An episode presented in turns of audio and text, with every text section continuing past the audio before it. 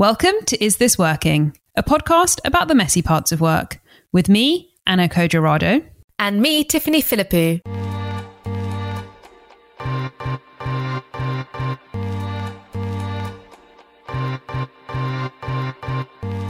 And we're back for season four. We are back. Welcome to the new season of the show. And we've got a cracker of a first episode for you an interview with Pandora Sykes about her new book, How Do We Know We're Doing It Right? Pandora is a journalist and speaker. She's written for publications including the Sunday Times Style magazine, Elle, The Telegraph, Observer, GQ, and Red magazine. She's also the co host of The High Low, the cult weekly pop culture podcast. How Do We Know We're Doing It Right is Pandora's first book, and if you like this podcast, you will absolutely love it. It's a collection of witty and thoughtful essays about modern life, which all explore our ever elusive quest to find happiness in ourselves. What I love about the book is that Pandora doesn't actually give you answers. Instead, she helps you ask better questions by asking them herself. It's really refreshing to read something that acknowledges just how messy modern life is. And in the chat that you'll hear on today's episode with Pandora, we zoom in on the parts of the book which are all about work and our relentless pursuit to find happiness in it. Enjoy the show.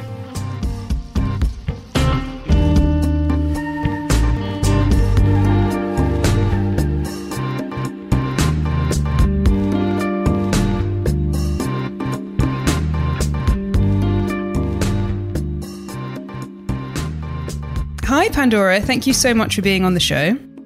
My pleasure. Thank you so much for having me. Hello, Pandora. Yeah, how are you doing? I'm good, thank you. How are you, Tiffany? Good. Um, I'm just going to dive straight in by asking in your book, you've written an essay about work and happiness. And I just wanted to ask, how did you get interested in the question around our relationships with our work and ourselves? I was really interested, firstly, in happiness, and I couldn't believe how many books have been written on it, and particularly on sort of happiness, economics. And I wanted to write about happiness, but I didn't want to just write about it in the same way that I'd read about it a lot, which is as this quite like isolated thing. And I was also very interested um, like you guys are obviously in work culture and how our identities um, have changed when it comes to work and how work has sort of taken over our whole lives i suppose and how a lot of us are using work or the idea of work or even happiness itself as an excuse to work so i just thought the relationship between the two of them um, might be quite useful to explore because um, work and leisure are obviously no longer really separate. Everything has kind of leaked into one. Um, and so it just became, I don't know, I just thought it would be an interesting angle to look at. Um, to ask kind of the big question in writing the essay, have you come any closer to what the secret to happiness at work is? Well, I think it's a lot of the things that you guys talk about each week is it's it's looking at why we're doing the work we're doing and i think disentangling ourselves from the work which is something that i find quite difficult because my work and and me are not that separate as identities. But i think it's kind of re-establishing I, I feel like happiness through work and with work is if you kind of establish yourself separately to work. So rather than it being your um, entire identity, which is, um, I mean, that's that's what Ezra Klein said. You know, a job has boundaries, and identity has none. So it's the difference between saying, you know, I work as a journalist and broadcaster to I am a journalist and broadcaster. And that sounds like such a small, slightly trivial, petty point to make. But I think it's really important if we're going to start to kind of slightly sort through why we do the work we do and what we consider work, and also start thinking about the things that we don't consider work, that unpaid work, the care work, the work of the home, so that we can really kind of fully understand the ways in which different people work and the impact it has on them. so much to unpack here. Um, but something, you know, you've just touched on that in, you know, talking about how everything has become very blurry. Um, and something that really spoke to me is the part of your essay in where you talk about the trifecta of blurring friendship, work, and home in relation to your own podcast, The High Low, and how recording that podcast in your house with your friend is one of the most rewarding parts of what you do. Um, and, you know, obviously, pandemic notwithstanding, I would say that's very true for us as well. And one of the things that I really am looking forward to kind of going back to is actually having Tiffany in my house and recording this in person rather than virtually. Um, but um, however, all of that being said, when we tell people that recording a podcast with a friend is part of our jobs, they either don't get it assume we don't make any mon- money from it or belittle it in some way, kind of dismiss it in some way. Um, what has been your experience of how people react to this kind of work where you're actually working with your friend and working in your home? I mean, I think that's an age old problem with women and creative pursuit, isn't it? Is that anything creative done by women is seen as a hobby, um, a sort of like little dilettante thing that she does whilst you know hoovering or dusting or whatever uh, yes that's something we had i was going to say we haven't had it recently but actually we have because I, I, was having people asking how my maternity leave had gone a good two months after the high low was back and the idea that i would somehow be making the high low whilst also being on maternity leave um, really boggled me because you if anyone else went back to working two days a week, that would be working two days a week.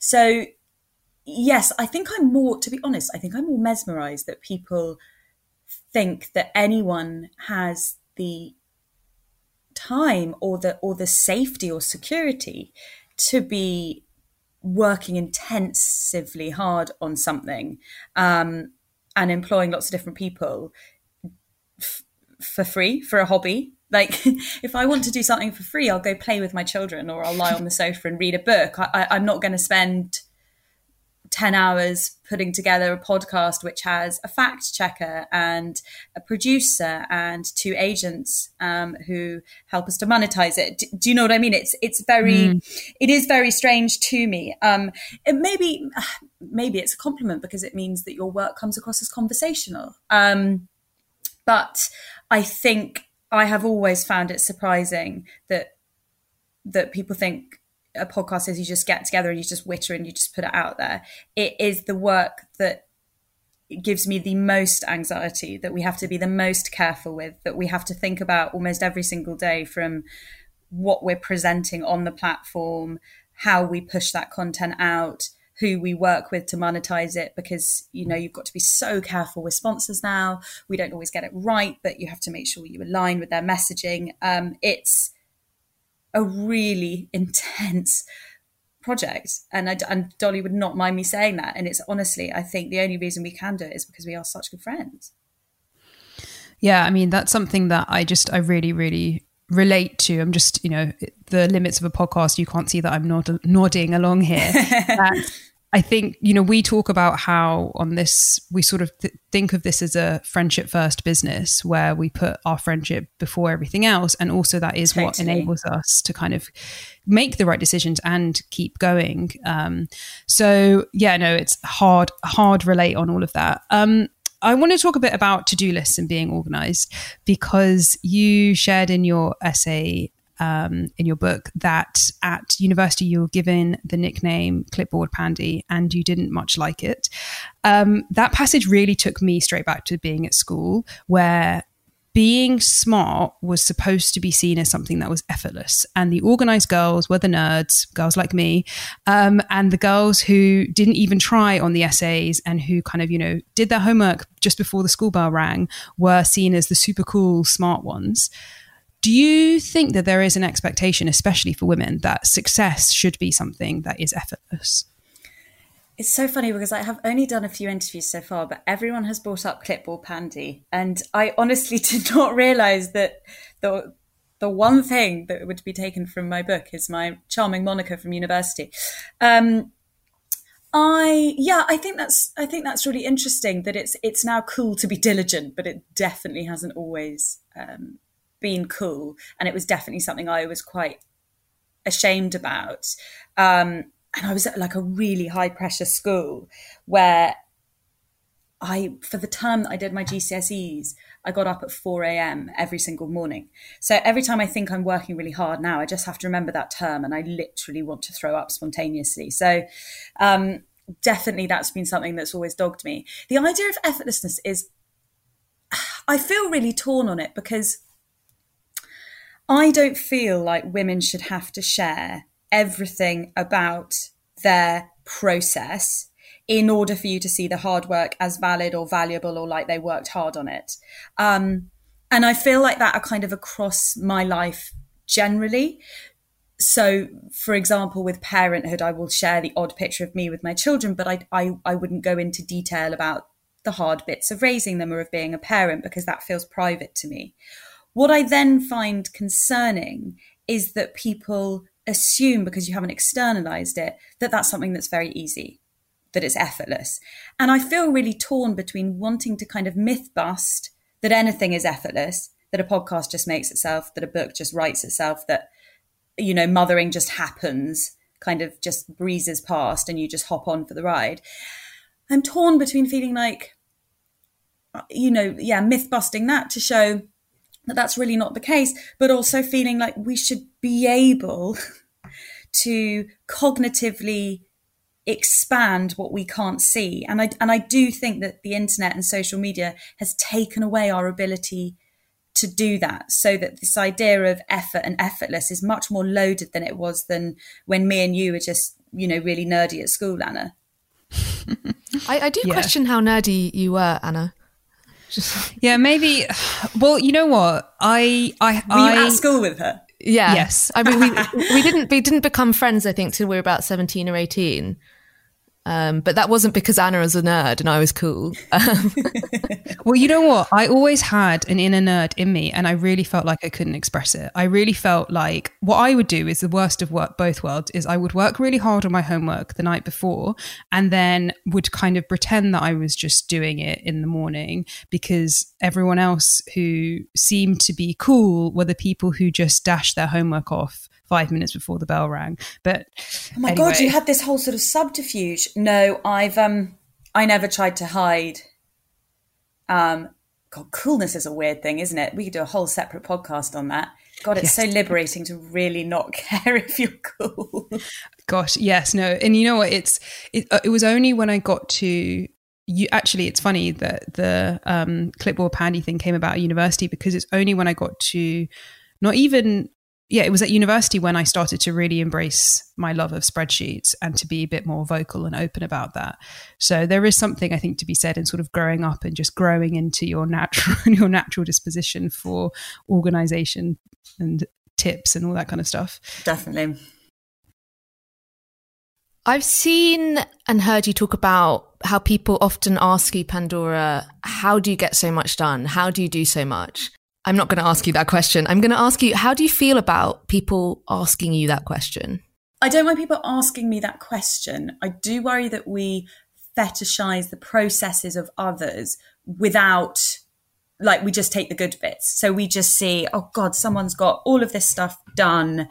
Um, how do they how do they do it without maybe considering that they might have not let other stuff they might have had to let other stuff slide or they might have got other stuff done so what I get asked a lot is that I read a lot and I feel awful when that makes people feel bad about themselves because we have some weird sort of moral thing about reading where if you read a lot, you're like a really good sort of heroic, educated person. If you don't read, you're slovenly and, you know, thuggish and not interested in the world. It's really weird the way those things um, prevail. And I don't believe in them at all. Um, but the reason why I read so much is because I just don't know any other way to be. If I haven't been able to read for a week, I feel sort of like a ghost of myself. I feel really weak mentally and physically, and I feel miserable. But in order to do all that reading, or in this case, when I was writing the book, I wrote it, did not realize before I started writing it, but I wrote it in a really short time frame. And so, of course, things slid, namely, um, my social life and my health. Like I have hardly done anything with friends in the last year. And certainly I have not been exercising and cooking myself the healthy meals I should. I don't recommend that to anyone. Like, I'm really looking forward to trying to get some more balance in my life. I have a tendency to work myself into the ground. Um, but what I've become aware of now, I have two small children, is that that doesn't just impact me, that also impacts my family. So it's natural, I think, to wonder how other people do stuff. Like I do it about people all the time. I think, God, I can't believe that some people have written 10 books. How have they written 10 books and also, you know, doing XYZ? But it doesn't really help us looking at what other people are doing. You know, that, that interview series on the cut, which I find fascinating, but I stopped reading after I read one of the columns, the How I Got It Done column with Audrey Gelman, the co-founder of the now I think slightly disgraced Wing. I can't really keep up, but let's just say slightly disgraced Wing. And she had 60 different categories in her email inbox. 60. 60 different color coded categories. And honestly, I think about that probably almost every day. I think that's when it's that's when process has led to madness. Well, that's at the point where and and you you write this um in your book where in trying to make the work easier, that process is so complicated, it has become work in and of itself. And it almost feels like, sort of, in trying to lessen our load and sort of streamline our, streamline our work, we have actually just made even more work for ourselves in doing that. And then there is a right way to work and that there is a wrong way to work. And that if you're not using the sort of most, the fanciest tech and the sort of cleverest hacks, then you're not, you're not going about your process in the right way. Totally. And I, and I really hate how prescriptive, in some ways, we become quite liberated in work. I mean, as you guys talk about a lot of the time, the way in which we can work from home or you know we're all recording a podcast from our homes. The pandemic particularly has has really made us question all those traditional work practices. But in some ways we're still really prescriptive. Like i really struggle with the idea that if you work in the media you should be very present on the internet. Um, you should reply to emails every day and you should check your social media every day. Um, I don't really like being present on the internet. So I have this quite uneasy relationship where I'm either very much there or very much not there. And I really struggle with this idea that there's only one way to be engaged. And I think we could look at that across work practices as a whole, to be honest. Something um, that you touched on earlier is work being a central part of your identity. And um, you kind of talked about, you know, how we describe ourselves as writers, journalists, as opposed to working in the media. And that's something that I think a lot about because um, I, I actively call myself a I say I am a journalist whenever I'm introducing myself I might sort of describe what I do in a different way but the thing that I always do say is that I am a journalist even though I very much rail against the stereotype of a journalist. And I would say that in many ways, I, I sort of, I don't want to be seen as the kind of stereotypical journalist. And yet I'm, I, and yet I can't get over, you know, I, I still come back to calling myself one and I, and I do want to sort of identify as a journalist. Um, how do you feel about your, your work and in relation to your identity and sort of how what you call yourself and sort of how sort of how you think of yourself in relation to your job title I mean, like you, I also call myself a journalist. So even though I think we should be able to separate identity and work, it only works with some job title. So some it only works with some job titles. So you can say I work at a bank, but you can't. I think you'd sound a little bit strange if you said I work as a journalist. Like it's a bit, it's a bit mm. of a, mm. it's, it's a bit of an old mouthful that one. So I do say I am a journalist, um, and I am very much still navigating those boundaries between work and self. I didn't used to worry about the boundaries. They now are something that do cause me quite a lot of anxiety. So I am constantly trying to renegotiate them and think about what's private and what's public. Um, it really changed for me when I had children. Um, I think, as a lot of women experience, uh, it sort of threw all my identities up in the air and all my ideas about who I am and the way I work. So I'm still figuring that out to be honest but i don't i don't mind calling myself a journalist in terms of the media has kind of been part of some pretty awful stuff not even really recently. Historically it's just that we're talking about it all recently. But I, that doesn't make me afraid to call myself a journalist because um, there are there are always bad eggs or bad publications. And i think it's important that people that want to do things differently still identify within that profession to show that we're not all the same as you say. Yeah that's yeah very helpful because that kind of helps helps me feel better about it. It's that i guess it's that idea of be the change you want to see. Do either of you see yourselves as entrepreneurs? No. I don't like the word entrepreneur. I, I really struggle really i don't know i just don't feel like one. Yeah maybe it's the word isn't it yeah, yeah it's it, i think of entrepreneur and i see i see a man in um uh, sort of like a t-shirt and jeans just honestly just talking a lot of nonsense about uh, disrupting this that and the other. Um and it just but at the same what, like, time like changing work? Yeah yes. But i don't know I, however um i i because I'm, I'm i do think a lot about sort of job titles and what to call yourself and i think they're I, important I, I don't agree that job titles aren't important yeah, no, yeah, yeah exactly. Um, and especially in terms of identity, I think I, I almost, I almost feel more comfortable with the um, with small business owner, even though that's not exactly what I am either. Um, so it's tricky. But entrepreneur, I, I just, I don't, I, I don't know why I have quite a visceral reaction and don't and have and don't call myself one. I mean, I'm not even sure if technically I am a journalist because I do, I do more talky stuff than I do righty stuff, but it just feels easier just for me to say journalist. well, that's the thing is that, you know, it's it, in so many ways, um, I there's lots of aspects of what I do that I don't think are sort of this is what I meant by it. You know, I don't think that when you think of the idea of a journalist, you don't think of what I some of the things that I do, and yet I see very journalistic I see journal. I see that I take either a journalistic approach or there is journalistic value. Um, in the same way that I very much see the high low as a piece of journalism. So, uh, you know, it's it, it's not just this idea of you know a old white dude sort of writing mm. at, at, his typewriter kind of thing.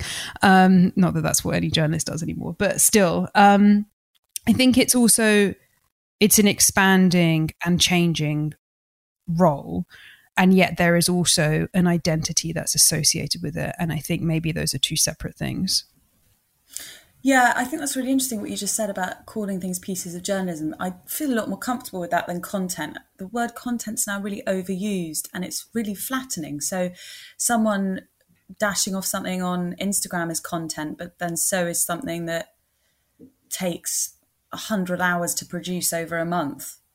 It doesn't seem and and I think also the other, you know, because there is, I think there can be so much value in pieces of content that exist on Instagram, and yet, oh, me too. Yeah, but then at the same time, there's also so much I mean, there's guff everywhere. Of course, there's you know there's guff in newspapers, um, but it just becomes and like you say, the word content has just flattened everything because it then becomes a lot harder to distinguish between where there is real great value. Uh, you know, especially in the last uh, sort of, I would say during this pandemic, in various different ways, Instagram has been such a brilliant learning resource for me.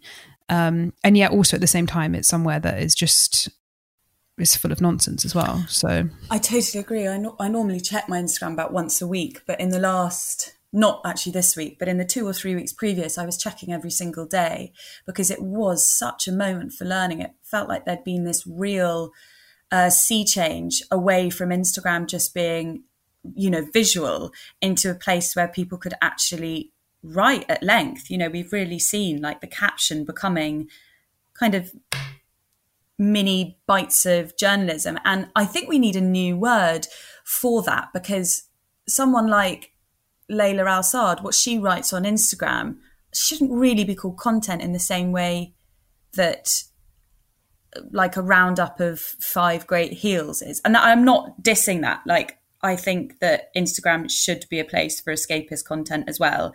And you should be able to read pieces about shoes. But it feels weird that we call these the same names. I mean, that's why I used to have a problem with the word influencer. When I got called an influencer, I, I, I don't think it's anything to be ashamed of, but it felt frustrating because I was spending my whole day at a desk and then occasionally posting something on social media. It, it, didn't feel accurate. And I think we do struggle when we talk about social media. We don't have a huge amount of accuracy or, or the right language. Mm, yeah, I think that's very, very true. Um, and it, it's that kind of thing where, especially kind of going back to when you how, how you were talking about the, the unseen work of the podcast, I think there are um, lots of you know for want of better word influencers content creators whatever you want to call people who sort of make their money predominantly through social media and making content. So much of that there's so much work behind the scenes of the picture. You see the picture and the caption but so much unseen work has gone in into doing that. And it's a very i think sort of um i guess poorly understood job. And there is a lot of um shame you know shaming that goes on from people who don't understand understand that essentially. And sort of oh it, it, must just be so easy just to stick up a in the same way that it's oh it must be so easy just to whack a podcast on the internet as it must be so easy just to take pictures um, in a you know nice dress and shoes when actually quite a lot goes on behind the scenes also having your picture taken in a nice dress and shoes it makes me shudder thinking about it because i did it for almost three years at the sunday times and it is so time consuming you know the call the calling in of all those clothes and then trying to make those clothes look nice and then the editing of the pictures and then the you're right there's so much unseen work. It's not rocket science i don't think anyone would suggest otherwise but it does not take 5 minutes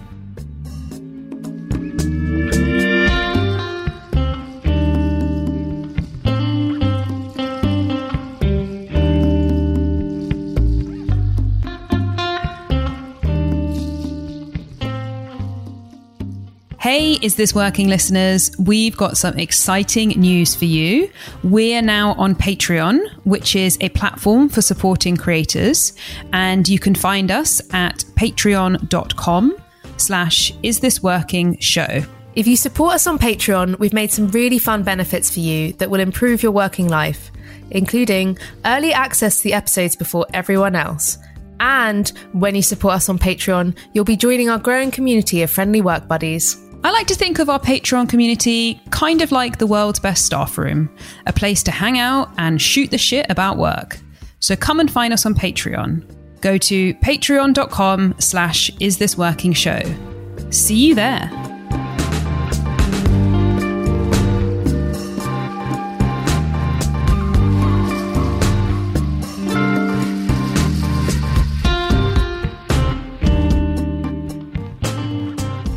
Quoted um, someone that we're huge fans of on this podcast, Anne Helen Petersen, in some of your work, including in your book.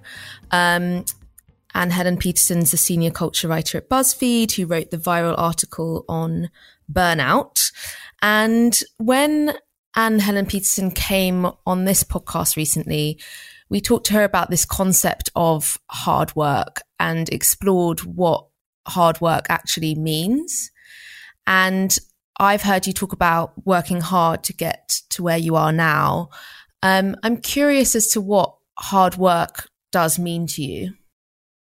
I love that episode you did with her. I thought she was so interesting on um, about how she moved to Montana. Was it? yeah. Montana. Yep. To in order to kind of get a better work life balance, but she just found that her and her partner just worked more because they had no commute. Um, I think that's a, re- it's, a particularly interesting question in relation to the last year or two, where it's just definitely become quite untenable for me. So I think hard work can be dangerous, dangerous when it's to the um, absence of other things. But I think when hard work is good, when it feels really satisfying, is, you know, what legions of experts have said before me, whether it's Csikszentmihalyi or um, Cal Newport or all those other people read, you know, writing about work and focus is like hard work when it makes me feel good is being at a desk in working hours. So what's that? Nine till six with a decent work break, not popping onto email all the time, um, and feeling like I'm really using my brain, but in a pleasurable way. Hard work in a bad way, I think, is feeling confused, torn in lots of different directions, um, not totally sure where you're going, seeking kind of outside approval or checking social media a lot so that it kind of other opinions and thoughts infiltrate in and being distracted and feeling unhealthy and unfocused. I think it's probably really important to distinguish between those two types of hard work. Yeah, it's almost like enjoyment versus punishment. Yes, yes, and that's a really that's a really difficult line to to find because something I have found is that you can actually punish yourself with work that you enjoy. Interesting. If you if you don't give if you don't give things the time to breathe or you the time to breathe, then everything becomes onerous. Yeah.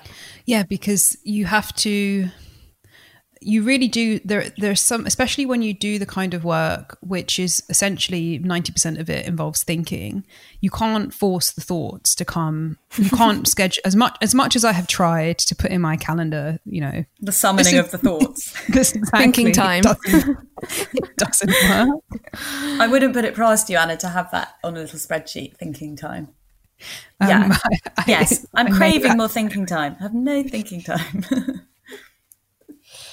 Um, so, my favorite parts of your essay are the bits where you talk about your own messy relationship with work. And this really came through for me in the bit where um, you talked about success and finding it difficult to get excited by it. Um, and you wrote about having this feeling niggling at you um, where you're sort of asking yourself, what next?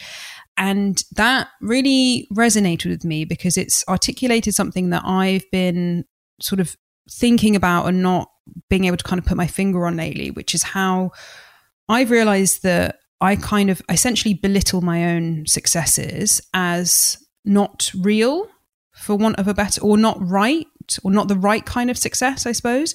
So, um, I, you know, I think about how I got a um, front page front page byline in the New York Times, and I put put it i made all of these excuses about and you know I, so many people were like oh wow that's amazing. And yes it is amazing. But for me i put it down to oh no it's you know I, I dismissed it for all of these reasons that oh i only got that because of xyz and it's not it's not a real byline it's not a real front page byline.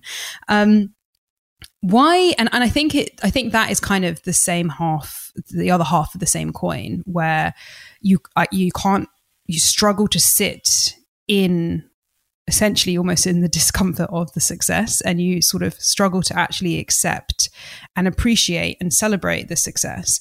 Um, why do you think we do this to ourselves? I think it's a mix of two things. I think arrival fallacy, which was what you were talking about, of this idea that you sort of achieve something, then you achieve it, and it doesn't bring you all the glory and relaxed happiness. You just sort of itch to think, well, what should I be doing next? Or maybe it's not as great as I thought it was. And I think that is something that is just absolutely endemic to humans. Like, I mean, you can find literature on that going back and back and back and back. Um, so we'll never escape that, I don't think. I think it is exacerbated by constantly comparing our successes to other people. But on the kind of playing down of them, I think diminishing um, and self deprecating are very closely linked. I think that women are very used to being self deprecating. I think it's something particularly British. And when you self deprecate constantly, you just end up diminishing yourself and also diminishing how you feel about that work. And it reminds me of that line from um, Nanette by Hannah Gadsby. Obviously, a, a, it wasn't about work at all. It was about um, sexuality and uh, and assault. But she says in, in, in that show why she's no longer going to take the piss out of herself, and she says it's not humility; it is humiliation. And I think that line is really interesting because often in trying to be humble or self deprecating, I wonder if we do ourselves out of any of the pleasure of achieving that. Yeah, I too relate to that. I don't, I, I, I almost just feel nothing when something good, successful happens. And I just think I move on to the next thing almost immediately. Um, I think I'm terrible at celebrating successes. Actually, Anna, you've worked with me. You'll probably agree. Um, well, I, I feel that we, we, we, we both make such a point to try and celebrate each other's success. And I think it's because but we yet we're really bad at doing it for ourselves. Mm. So if I if I kind of if I if I achieve something, the first person to kind of make a really big deal about it is Tiffany, and I would say probably maybe vice versa. Whereas I know that when she's making a big deal out of it about my success, I'm kind of thinking like in my mind, there's this sort of running commentary of like, no, I you know this is really not a big deal, or you know, to your point, you know, I'm self-deprecating. Well, girls are taught not to boast as well. Yeah. So yeah. I think you know I've I've never really gone to anyone with news, bar maybe a few select friends, and then even felt a bit sick telling them. Um, and I I definitely find like the sales aspect of my work really difficult. Like I feel even though I'm so excited to talk about some of the things in the book because they were things I discovered that genuinely interested me. At the same time, I find the whole thing completely mortifying and sickening, and I sort of want to bury it. Um, which is obviously really stupid when you've worked really hard on something, but I am really having to fight against the instinct just to keep quiet and hope it goes away, which is obviously ridiculous because we need to sell some copies. I've heard so many female authors talk about their books like that, and it's just I guess, I mean, yeah. It's very it, different skills writing a book and selling a book. Yeah, I'd say. yeah. And also because yeah. I, um, I, I come not from a writer background, so I used to have to do sales in the early days of my job. So we joke in our, we don't joke, it's actually true. In our podcast, I'm the head of sales and I just, I love it. I get a real high from it. um, and I think it's also just partly a personality thing as well, but it's not a naturally female way of being, I think, to want to and enjoy selling, but it's so important for all our work. I think it's because my work is like very, it's a lot of, not always, the book actually very deliberately isn't, but there's a lot of like my opinion in there. So when I'm selling it, it's a bit like selling me, which is just kind of embarrassing, mm. like offering myself up, being like, oh, I think I'm all right. Do you think I'm good enough? Like it's just, oh, it's icky. Whereas I think if I was a carpenter, I would be able to sell that better because I wouldn't be selling myself. Mm. But we'll never know because I can't do joinery. so, what would you say success means to you today, and has that changed over time? I'm trying to look at success as more broadly rather than just professional. Um, and also look kind of celebrate the micro as much as the macro.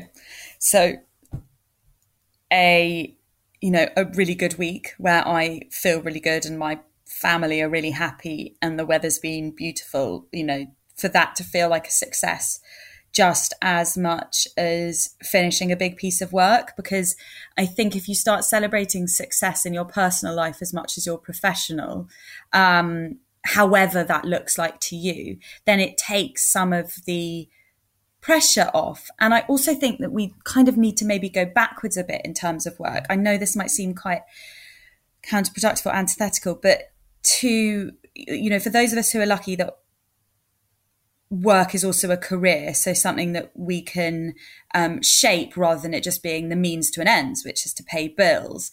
Um, sometimes that can kind of loom outsize. So I think maybe just to slightly reduce it cognitively, at least, to think of it just sometimes as a job. And again, this comes from a real place of luxury to be able to do that. I do understand that, but to be able to think of it as a job. Um, so to almost limit the control it has, uh, like to contain it with the control it has over your life so that it no longer becomes the only capacity or route to feeling success. And self-worth as well. Yeah because they are they're, they're they're definitely tied up and and they shouldn't be. And i most admire people who are able to view those things separately yeah, I'd like to. Um, I definitely like to hang out with more of those people because I think it, that that really does feel kind of like the the moving target that we're all sort of trying to get to. Um, something that you wrote very candidly about, I found, um, was your relationship with domestic work. And um, I'm going to I'm going to read to you your own words now. Um, of keeping the home, you write, "I want to be doing that work as much as I want to be doing profitable work. This work is not always necessary economically, but it feels necessary to me. Um, could you tell us a bit more about how you feel about um, a keeping the you know the work in the home, but then also about that cognitive load that women f- take on in doing this unpaid work? Something that I find really interesting when we talk about the work of the home is that it is uh, often considered kind of um, boring but necessary and a bit shameful and sort of only really the stuff that stay at home mothers would choose to do. But the truth is that all working parents know that the work inside the home is hours every day, probably, you know, two or three on top of your work at work. And yet it's really odd to me that we only talk about them in really binary terms. We either talk about parents that work or we talk about parents that stay at home with nothing fluid in between. And the truth is that the parent that stays at home is still a working parent. She's just working in the home. And the parent that goes to work is still doing work in the home. And there was just such little research on this. Like I was really staggered how there was, it was completely non existent when it came to the work in same sex couples. And when I talk about the work of the home, I kind of uh, talk about it from several different angles because it's all become flattened into something called emotional labor, which is a misunderstanding of the original term and also a misunderstanding, I think, of the work at home. So the work in the home is physical work, so literally bathing your children, cooking them tea, whatever. Um, and obviously, if you don't have children, there is still the work of the home, but I did write about it through the lens of having children. So there's the physical work, there's the allostatic load, which is the wear and tear of that work and that stress on your body. And then there's the cognitive work, which is also described as the executive functioning of the household. So it's not just the getting the children dressed, it's thinking, oh, they need a new pair of shoes, or do they have a swimming costume for swimming lessons, or God, I can't find their hairbrush anywhere. I'm going to need to buy a new one. It's thinking about all of those things. And what I did find is that whilst there is much less of a gap between the physical work in the home, there is still something like a 70 minute difference between a working mother and a working father. Um, but that's nothing on what it used to be. So while there's about a 70 minute physical gap, um, that has really closed. But the cognitive gap has not closed nearly as much and is not being spoken about as much. And that is the thing that, personally speaking, causes me the most stress, and which is why I wanted to explore that more um, and look into something that I just felt had been quite neglected in contemporary dialogue.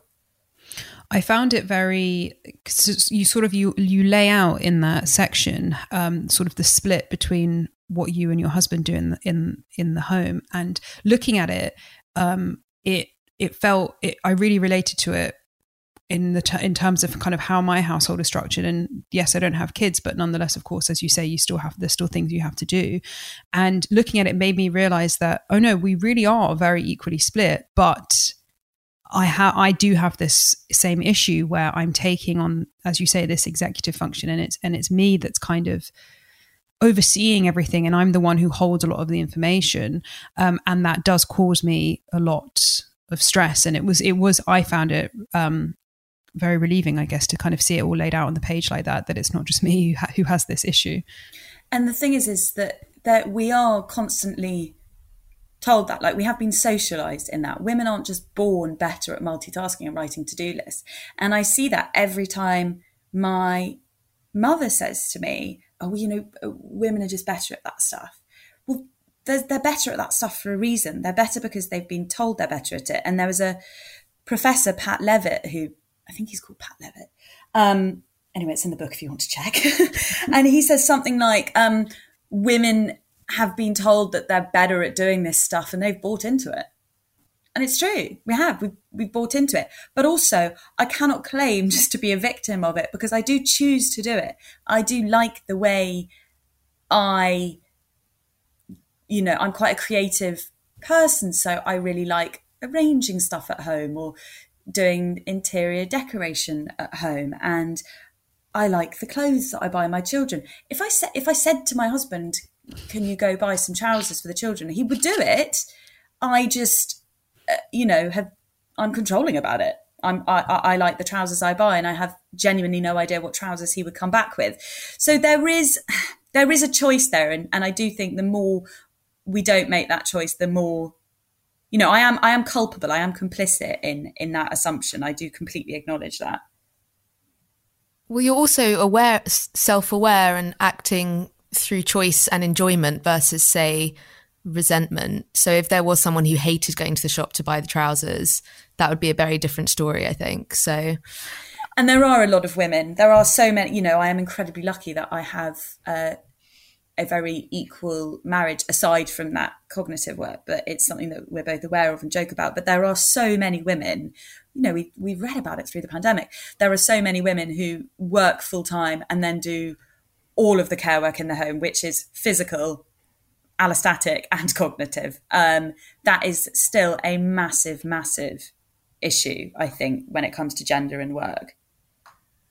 Yeah, and it happens in workplaces as well, where the women are expected to bring in the cake for the birthday and yeah.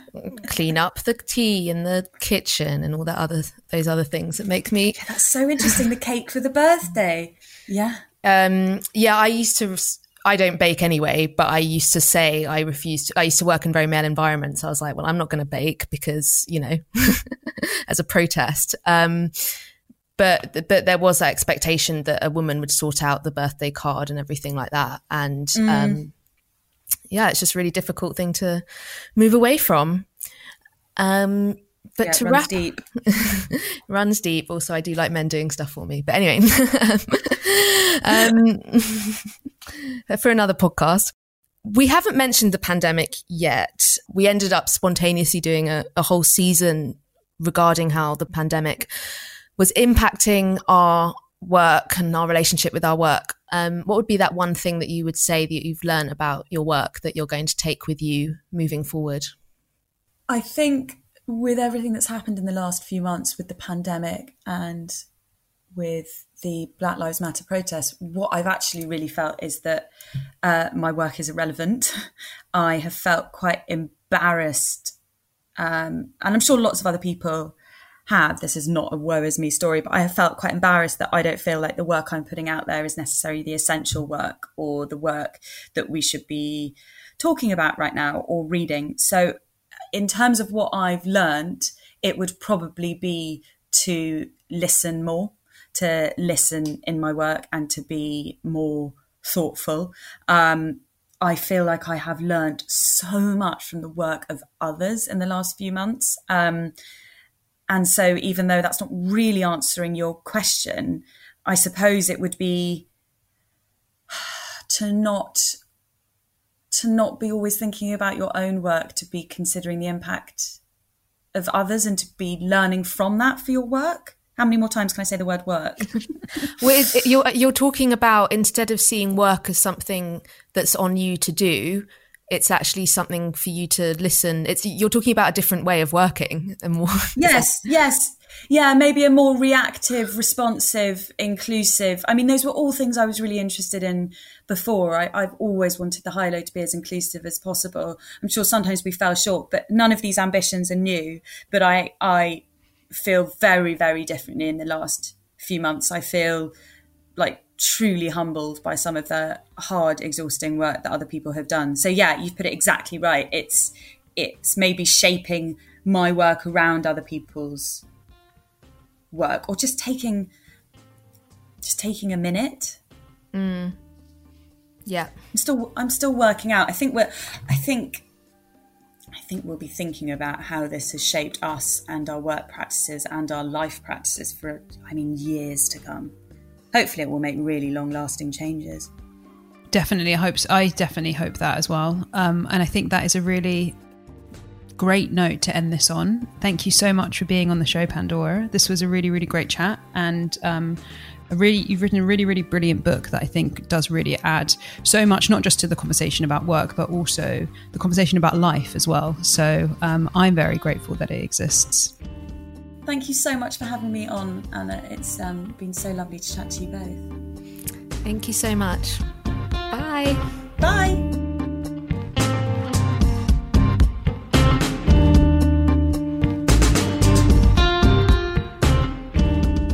Don't forget to support us on Patreon, where you can find lots of great benefits, including early access to the show. We're at patreon.com slash is this working show.